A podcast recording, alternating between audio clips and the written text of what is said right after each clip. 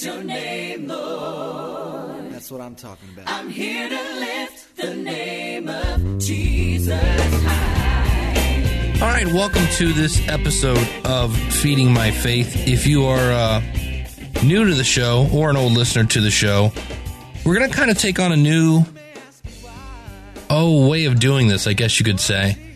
And that is simply, we're going to start what's called soaping. And if you're like, what? It's called soaping. It's a little different. And the idea of this podcast was for me to get to know God better. And I've told you over and over that really that helps through constant devotion in the Bible, renewing your minds on a daily basis. So, why do they call it soaping? It stands for scripture.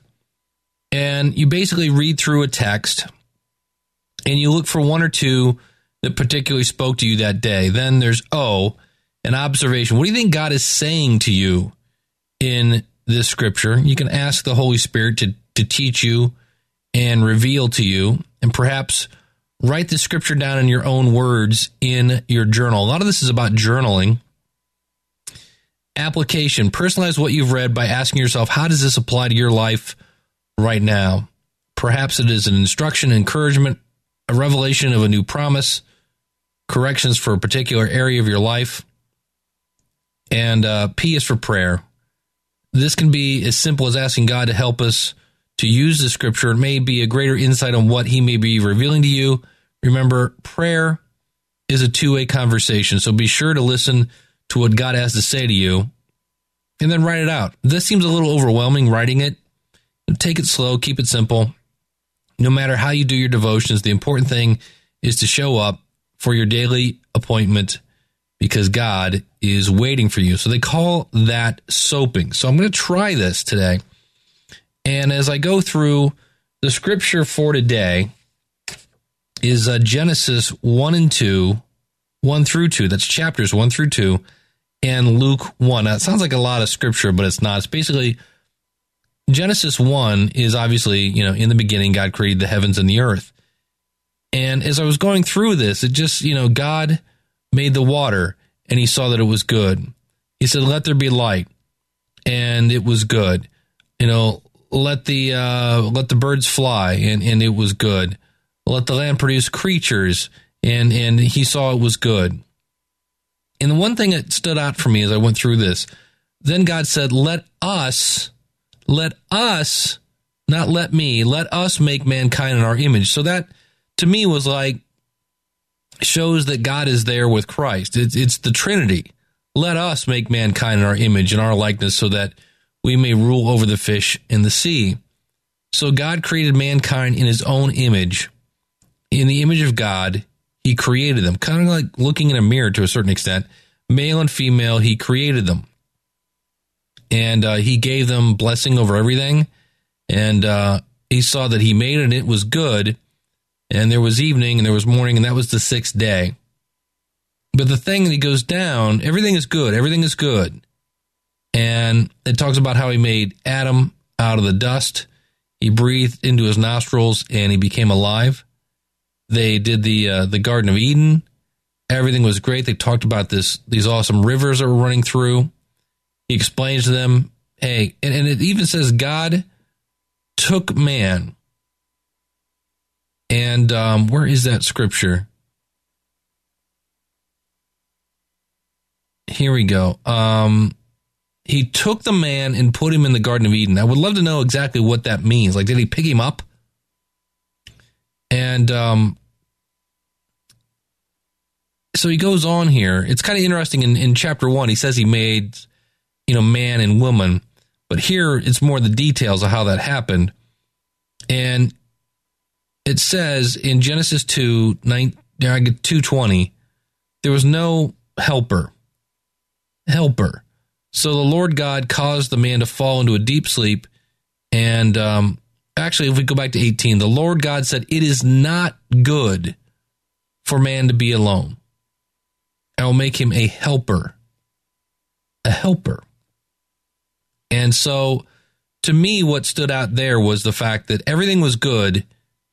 Man was good. It wasn't good for man to be alone. And so here again, God has provided this awesome garden, this awesome river. He's got all these animals. And here again, God comes through and makes sure that Adam isn't alone. God provided here.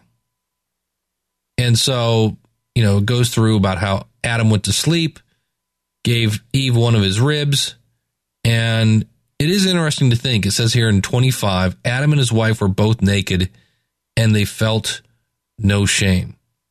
That's an interesting thought. But to me, it's amazing that God spoke and things just happened. And I just see how God was going to great extremes to create this awesome environment for man. When we look at the next scripture, Luke 1, it talks about the foretelling of John the Baptist. And here it is it's uh, Zechariah and um, Elizabeth.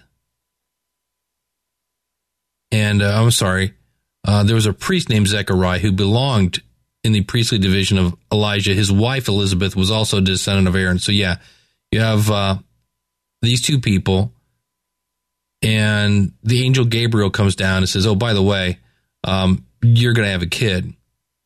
And Zachariah's like, "What you talking about, Willis? I am an old man, and my wife is well along in years." And Gabriel says, I stand in the presence of God and I've been sent to speak to you and to tell you the good news. And basically, from that point forward until John the Baptist was born, he's like, guess what? Uh, you're, you're done talking because you didn't believe me. And then, sure enough, uh, Elizabeth became pregnant and for five months remained in seclusion. And she said, The Lord has done this for me in these days, he has shown his favor and taken my disgrace among the people. Also in Luke 1, it's the foretelling of Jesus' birth. And here again, you have the angel Gabriel coming down saying, Oh, by the way, Mary, I know you're a virgin, but you're going to get knocked up. And you can tell, I mean, think about that. You're a virgin and some first of all can you imagine being an being seen by an angel i would love to know what they looked like. Because we have that kind of artsy wings with dressed in white. Who's not to say they look completely normal? There's nothing in here that describes them but she's saying i, I think you got something wrong here. Uh, i'm a virgin.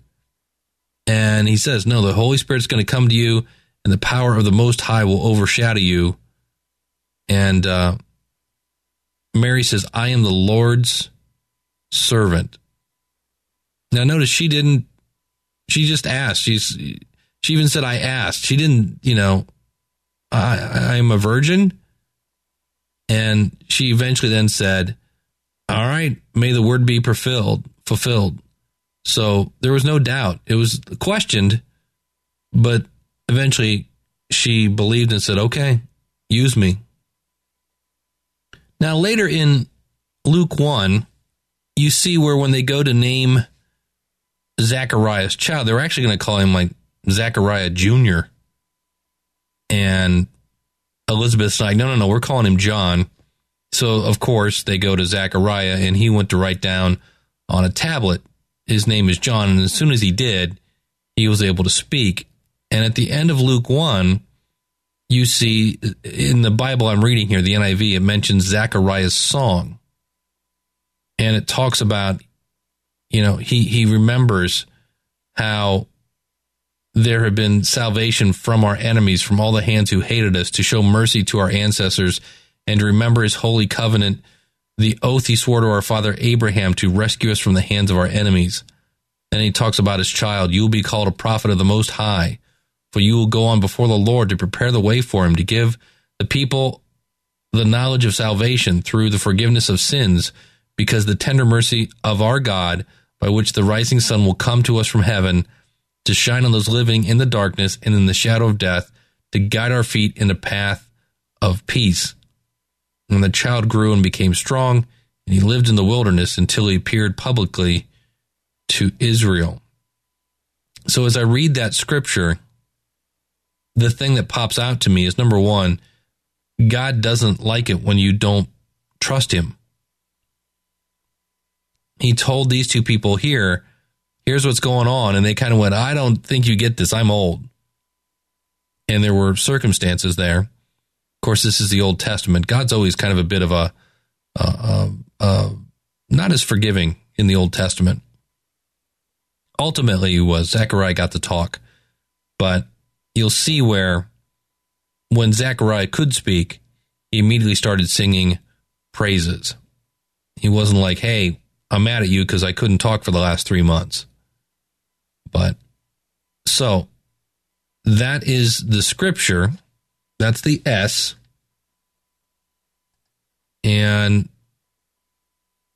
what am I trying to reveal here? What is my observation here? Well, like I said, I guess number one, God does take care of you.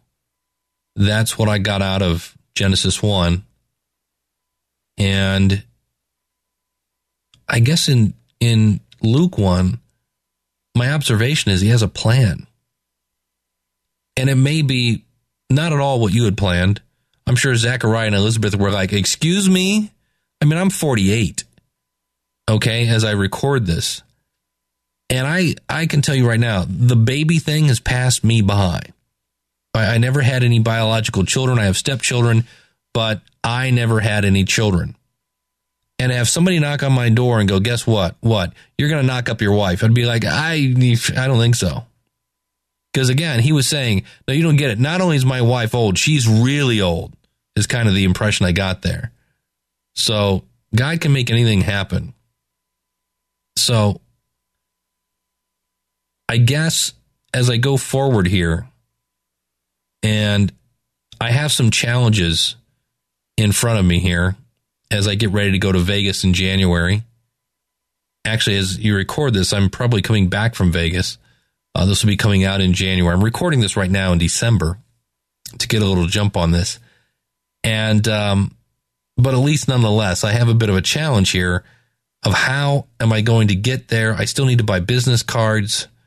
I've got a lot of things that need to get in place for this to really be a successful trip. I'm actually going out there, hopefully, maybe to win a, a uh, podcast award for this podcast. But I got to realize it right now that part of me is thinking there's no way I'm going to win an award. It's very nice to be nominated, but you never know. And the fact that God is going to take care of me. Somehow I'm going to get to Vegas. I've got a lot of things that popped up. We had a lot of, it's hilarious that every time I go to go to New Media Expo, uh, one year I didn't get to go because we had so many unexpected bills that I just couldn't get my plane ticket. And so my goal is to buy my plane ticket tomorrow. I'm already getting ready to pay for my hotel bill and then I'm good. But I as I read this scripture today, it's like, okay, don't worry. God always takes care of you. And that's how I'm going to apply that today. And God has a plan for you. So that is the scripture. That's my observation. That's, how I'm going to apply that to my life. And my prayer today is to just look at God and say, you know, there are times when I forget that you have always taken care of me. I've never wanted for food. I've always had shelter. I've always had heat. I've had a loving family and I've had great friends. And I thank you for that. And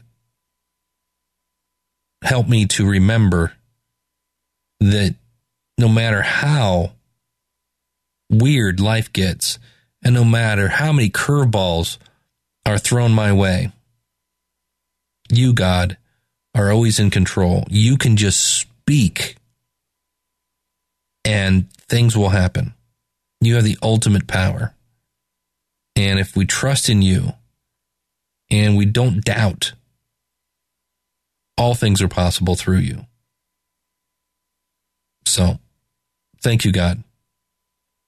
In Jesus' name I pray. Amen. So, this is the new format scripture, observation, application, and a quick prayer. They call it soaping. And it's going to be the way I rejuvenate myself every day. And I'm inviting you to listen in. I'll have resources out at our website, feedingmyfaith.com. Thank you so much for listening. Now get out there and testify to the truth.